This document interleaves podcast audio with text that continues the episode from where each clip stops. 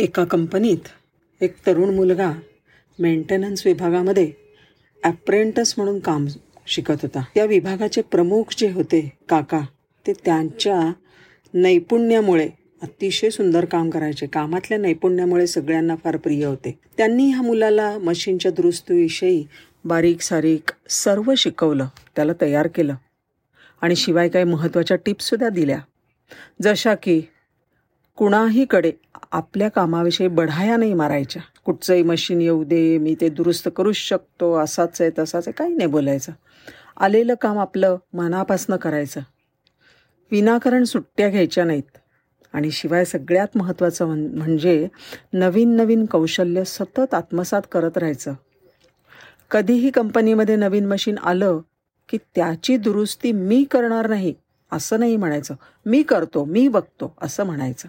Technician काका वयोमानानुसार retire झाले. आणि ह्या मुलाची बढती ज्युनियर टेक्निशियन म्हणून झाली. आणि कंपनीतल्या सगळ्या मशीनचं मेंटेनन्सचं काम तो अतिशय सक्षमपणे बघू लागला. दोन तीन वर्षानंतर मुलगा काकांना भेटायला गेला. पहिली सगळी बातचीत झाली आणि मग काका म्हणाले हे बघ तू सगळी कामं तर अगदी समर्थपणे पेलताना दिसतोयस पण काही फारसा आनंदात दिसत नाहीस. काही झालं आहे का? तुला मला काही सांगायचं आहे का? विचारायचं आहे का? तो मुलगा म्हणला काका तुम्ही सांगितल्याप्रमाणे मी सगळी कामं करतो. वायफळ बडबड करत नाही बढाया मारत नाही सुट्ट्या घेत नाही. फॅक्टरीमधल्या सगळ्या मशीनची दुरुस्ती मला करता येते.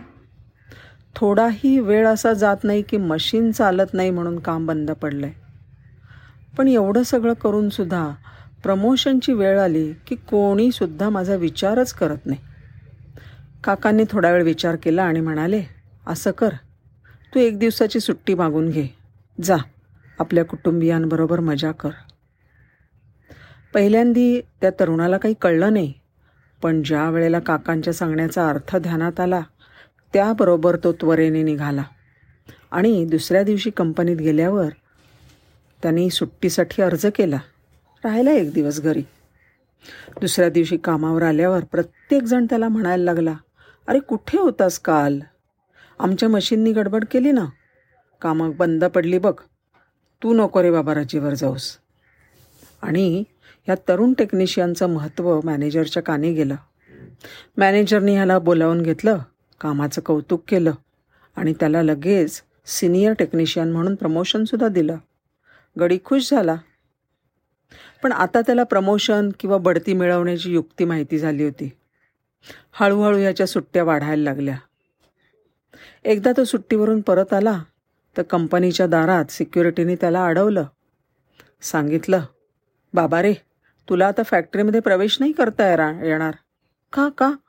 कारण तुला आता कामावरून कमी करण्यात आलं आहे फार त्याला वाईट वाटलं. तडक आपल्या गुरूंकडे त्या काकांकडे फणफणत गेला. म्हणाला काका तुम्ही सांगितल्याप्रमाणे माझ्यावर जेव्हा अन्याय होतोय असं मला वाटलं की मी सुट्टी घेत होतो. तर बघा ना मॅनेजमेंटने मला कामावरूनच काढून टाकलं. आता मी काय करू?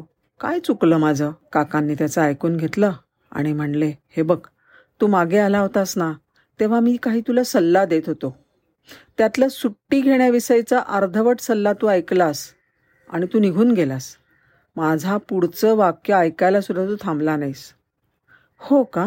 तो मुलगा गोंधळला. आता सांगा ना काय सांगायचं होतं तुम्हाला? काका म्हणले हे बघ आपण एक उदाहरण घेऊया. एखाद्या अंधाऱ्या खोलीमध्ये एखादा दिवा सतत पेटलेला असतो. आणि दिवा असला की त्याची दखल नाही घेतली जात. पण ज्या दिवशी तो पेटत नाही ज्या दिवशी तो बल्ब लागत नाही त्यावेळेला त्याचं महत्त्व सगळ्यांना कळतं कळतं. मागल्या वेळी तुझ्याबद्दल असंच झालं बघ. तुझ्या एक दिवसाच्या सुट्टीनंतर तुझ्या कामाची दखल घेऊन तुला बढती मिळाली. आता परत आपण बल्बचं उदाहरण घेऊ.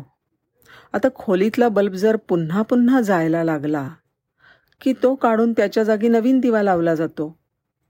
अशा पुन्हा पुन्हा बंद होणाऱ्या बल्बवर विसंबून कसं राहता येईल तूच सांग बरं. तुझंही तसंच झालं. तुला मिळालेल्या युक्तीचा तू गैरवापर केलास. आता तुझ्या जागी नवीन व्यक्तीची नेमणूक झाली असली पाहिजे. त्या मुलाला आपली चूक समजून गेली आणि तो त्याच्या आयुष्याच्या पुढच्या प्रवासाला निघाला. आपण बघूया ना आपल्या जीवनामध्ये काय काय होतं. अनेक माणसं आपल्या आयुष्यात अशी असतात की ज्यांची आपण कधीच दखल घेत नाही. काही वेळेला आपल्या कुटुंबातल्या व्यक्ती आपल्याकडे आपल्याला मदतीला येणारे आपले मदतनीस त्यांचा आपण योग्य मान राखतो का? त्यांच्या अडीअडचणीला आपण उभं राहतो का? नव्हे आपण त्यांच्याकडे कधी नीट बघतो तरी का? काय कसं आहे? असं तरी विचारतो का? ही एक गोष्ट झाली. आणि दुसरी गोष्ट म्हणजे ह्या गोष्टीतल्याप्रमाणे आपल्याला सुद्धा दुसऱ्या कुणाला गृहीत धरू देता कामा नये बरं का? नमस्कार.